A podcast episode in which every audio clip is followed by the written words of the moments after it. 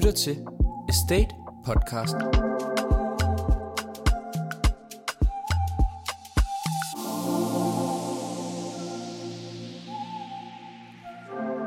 Velkommen til Boligdagene 2023.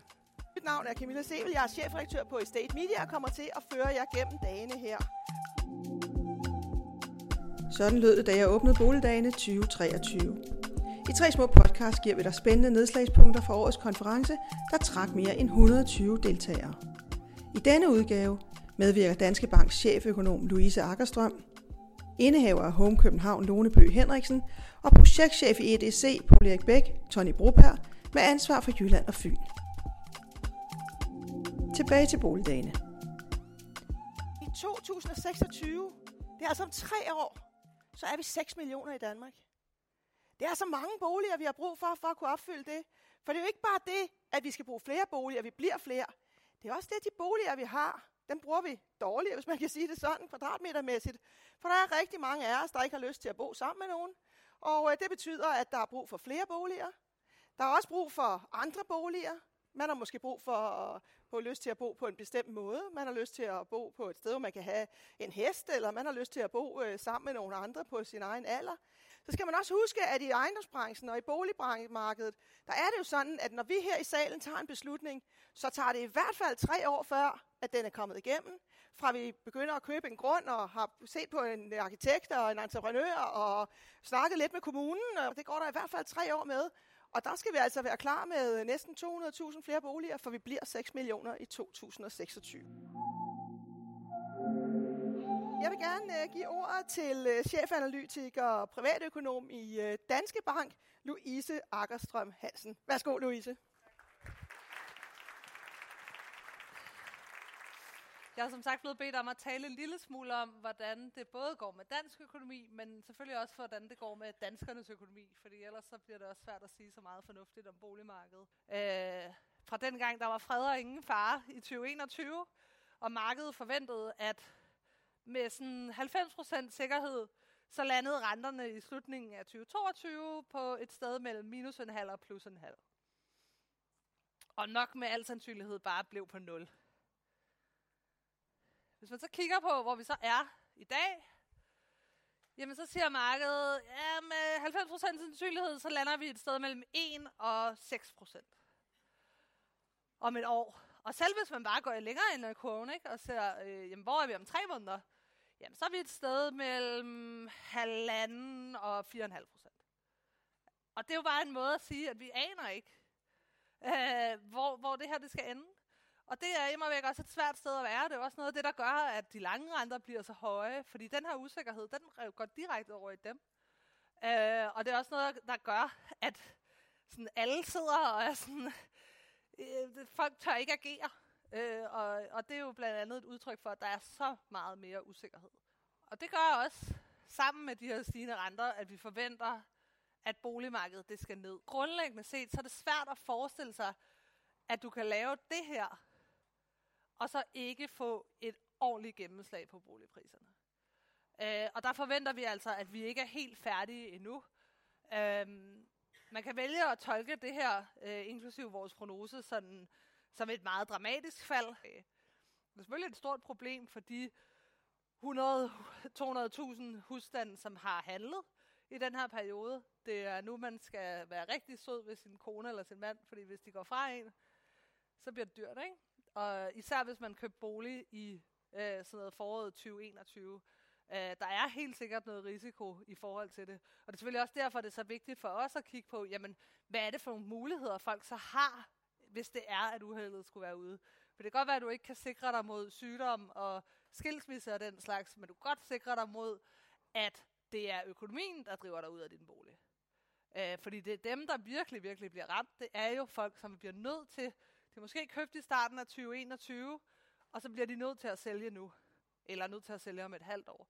Det er klart dem, jeg er mest bekymret for. Heldigvis er det ikke så mange, øh, trods alt. Øh, men, øh, men der er ikke nogen tvivl om, at, øh, at det, ser, øh, det ser svært ud for dem. Når vi kigger på, hvor i landet det er, at boligpriserne falder, jamen så er der en klar tendens til, at det er de steder, hvor priserne også steg meget. Øh, og det, øh, det er i København, vi er mest bekymrede for i sagens natur. Det er altid de her ejerlejligheder i København, som bare har det med at tage hele tilpasningen. Når renterne falder, så brager det derud af. Når renterne øh, de stiger, så går det altså også ret hurtigt den anden vej. Øh, så det er altså også her, at vi forventer, at priserne de, øh, de kommer til at falde mest. Og igen, så er vi altså et sted, hvor det adskiller sig væsentligt fra, hvad vi så op til finanskrisen, hvor vi jo også så, at huspriserne i Ringsted steg med 20 procent på to år. Øhm, og det er altså også noget, der gør, at vi er lidt mere trygge ved det. Det er simpelthen bare færre mennesker, det drejer sig om. Hvis vi kigger, lad os sige, 10 år frem, så, så det, der skal til for, for alvor at sådan slå bunden ud af det københavnske boligmarked, sådan strukturelt, det er, at folk har mindre lyst til at bo i København. Altså, fordi det, og, og det, det er der ikke noget, der tyder på. Så vil jeg sige tusind tak til tak. Louise Akkerstrøm. Vi skal videre til at se på boligmarkedet, fordi opleves det så også så slemt derude? Det er noget af det, som øh, Lone Bø Henriksen og øh, Tony Broberg sidder med hver evig eneste dag. Jeg vil starte med dig, Tony. Jeg ser en klar tendens til lige nu, at når vi ud til Slagelse og Ringsted og så videre, så har man stadigvæk stor efterspørgsel. En efterspørgsel, som man ikke op, op, øh, oplever i det jyske. Man, man ser kø til lejeboliger og så videre. Det er ikke helt det samme, vi ser i Jylland mere. I hvert fald ikke generelt set. Og i forhold til ja, boligmarkedet, jamen, jeg vil jo sige, at der er nogle områder nu. Uh, vi har lige sat nogle ejerboliger dobbelthus til salg, hvor de første to er blevet uh, hvad hedder det, sendt købsaftaler ud på baggrund af en avisartikel. Vi er ikke gået online endnu. Og det er jo meget rart at se, at de der kunder, de også stadigvæk er der. Så det handler jo også om produkterne. Når man i Aarhus bliver ved med at sende ligepavelejligheder på markedet, men efterspørgselen nok var mere efter plain øh, uh, løbestejsproduktet en gang imellem, jamen så sidder man jo også som mailer nogle gange og håber, at der er nogen, der kommer og laver noget, der ikke er toppen og ikke er bunden. Helt personligt tænker jeg, hvis vi har det efterspørgselsniveau, som vi oplever lige nu i marts og april, og det lave boligudbud, så har jeg en forventning om, at vi ikke vil se markante prisfald overhovedet. Så tror jeg faktisk, at tingene vil stabilisere sig.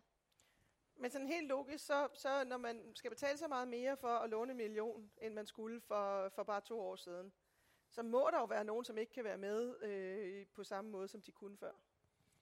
Ja, eller også så må de tilpasse øh, deres forventninger til deres kommende boliger, og det er nok også en af de ting, vi kommer til at se fremadrettet. Altså vi, vi sidder også og kigger meget på, at der er mange i det ældre segment, der er boliger i dag, der jo også gerne skal af med dem, hvis vi skal lave nye lejeboliger eller boligprojekter til dem. Og altså der ligger jo over 500.000, der er plus 65, der er øh, villager i dag i Danmark. Og det er jo klart, at den boligtype er måske ikke drømmen for alle, i hvert fald i 2021, men det kan godt være, at det er det, der går hen og bliver det nødvendige eller drømmen i 2024. En af de ting, som du havde øh, bedt os om at forberede, det er også det her med, øh, hvordan det ser ud med tomgangen på lejeboliger.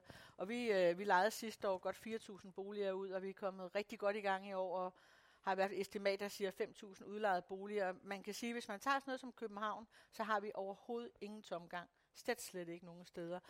Der, hvor vi kan mærke, at det er blevet svært, det er, hvis vi øh, tager på Vestegnen, hvor der er blevet bygget er blevet bygget og bliver bygget rigtig, rigtig meget. Der er udbuddet så stort, så der er, er det sådan lidt svært at følge med, men, men sådan gennemsnitligt, så oplever vi heller ikke, at der er tomgangsudfordringer, det ved jeg ikke. Jo, men altså, det, det, det ved jeg i hvert fald i Aarhus, der er det en helt anden sag. Der begynder ja. I nu på, på nogle af de bedste belægenheder at se ja, en vest tomgang. Det, det kan man jo sige, det begynder jo at komme nu, og i 2022 der blev færdiggjort 4.732 nye boliger i Aarhus Kommune. Og øh, af dem igen, der er jo 95 procent lejeboliger, og vi ser en markant udbud, der kommer her i løbet af året i Aarhus igen i år. Og lige nu der ligger vi på tæt på 3.000 boliger på boligportalen, hvor vi jo også kan se, at de boligprojekter, der er i øh, uden for den ydre ringvej i Aarhus, jamen det er jo, de lægger 10 boliger på ud af 100 ledige. Så det er klart, at tallet er nok markant højere end det, vi sidder derinde lige nu. Og det vi jo også kan mærke, når vores team de står ude på udlejning, jamen det er klart, at folk de er rundt og ser en masse. Men når vi har nogle målrettede boliger, så går det stærkt, men når vi har de her generiske 80 kvadratmeter boliger, jamen så kan de tage rundt og se alt det, de har lyst til, og derfor så, så må vi også sige, så er der længere mellem øh, de succesfulde udlejninger, hver gang vi er derude. Der skal nogle flere fremvisninger til, end der skulle for tre år siden. Hvis vi overtager en ejendom, som, øh, hvor der er noget tomgang, hvor vi ikke selv har stået for førstegangsudlejning, så har nogle af dem været prissat måske lidt mere, hvad skal man sige, uden at man har taget udgangspunkt i en enkelte bolig, men lidt mere i, det, i et Excel-ark. Mm. Så har man måske sagt, at det kan koste så, så mange øh, kroner per kvadratmeter, så har man bare kørt ned igennem. Og det vi så oplever, når vi kommer ud og ser de enkelte boliger, det er jo, at så er der masser af boligerne, som øh, er skævt prissat. Der kan være nogle af dem, som så kan den her måske koste 200 kroner mere per kvadratmeter, og der kan være en anden, den skal lige skæres en lille smule til, så bliver den udlejet. Så det her med at være meget mere præcis omkring den rigtige prissætning og få de rigtige lejere ind, det, det er også det, der gør, at den samlede case til sidst bliver meget mere positiv for vores kunder. Og man kan sige, at den case der, den har vi også set mange gange, og jeg tror, uden at hænge nogen ud, så vil jeg nok også sige, det der, hvor der måske kun har været en investeringserhvervsmaler indover i første omgang, indtil den er blevet solgt. Og så jeg tror, det, vi skal være lidt forsigtige, for Ja, ja. vi skal jo også se dem senere. men, men, men, men det er jo der, hvor, det er jo der, hvor der er skrevet 1800 kroner over alle boligerne, og hvor vi må jo sige, at nogle gange så vi kunne hæve nogen markant, når vi er kommet ind over det.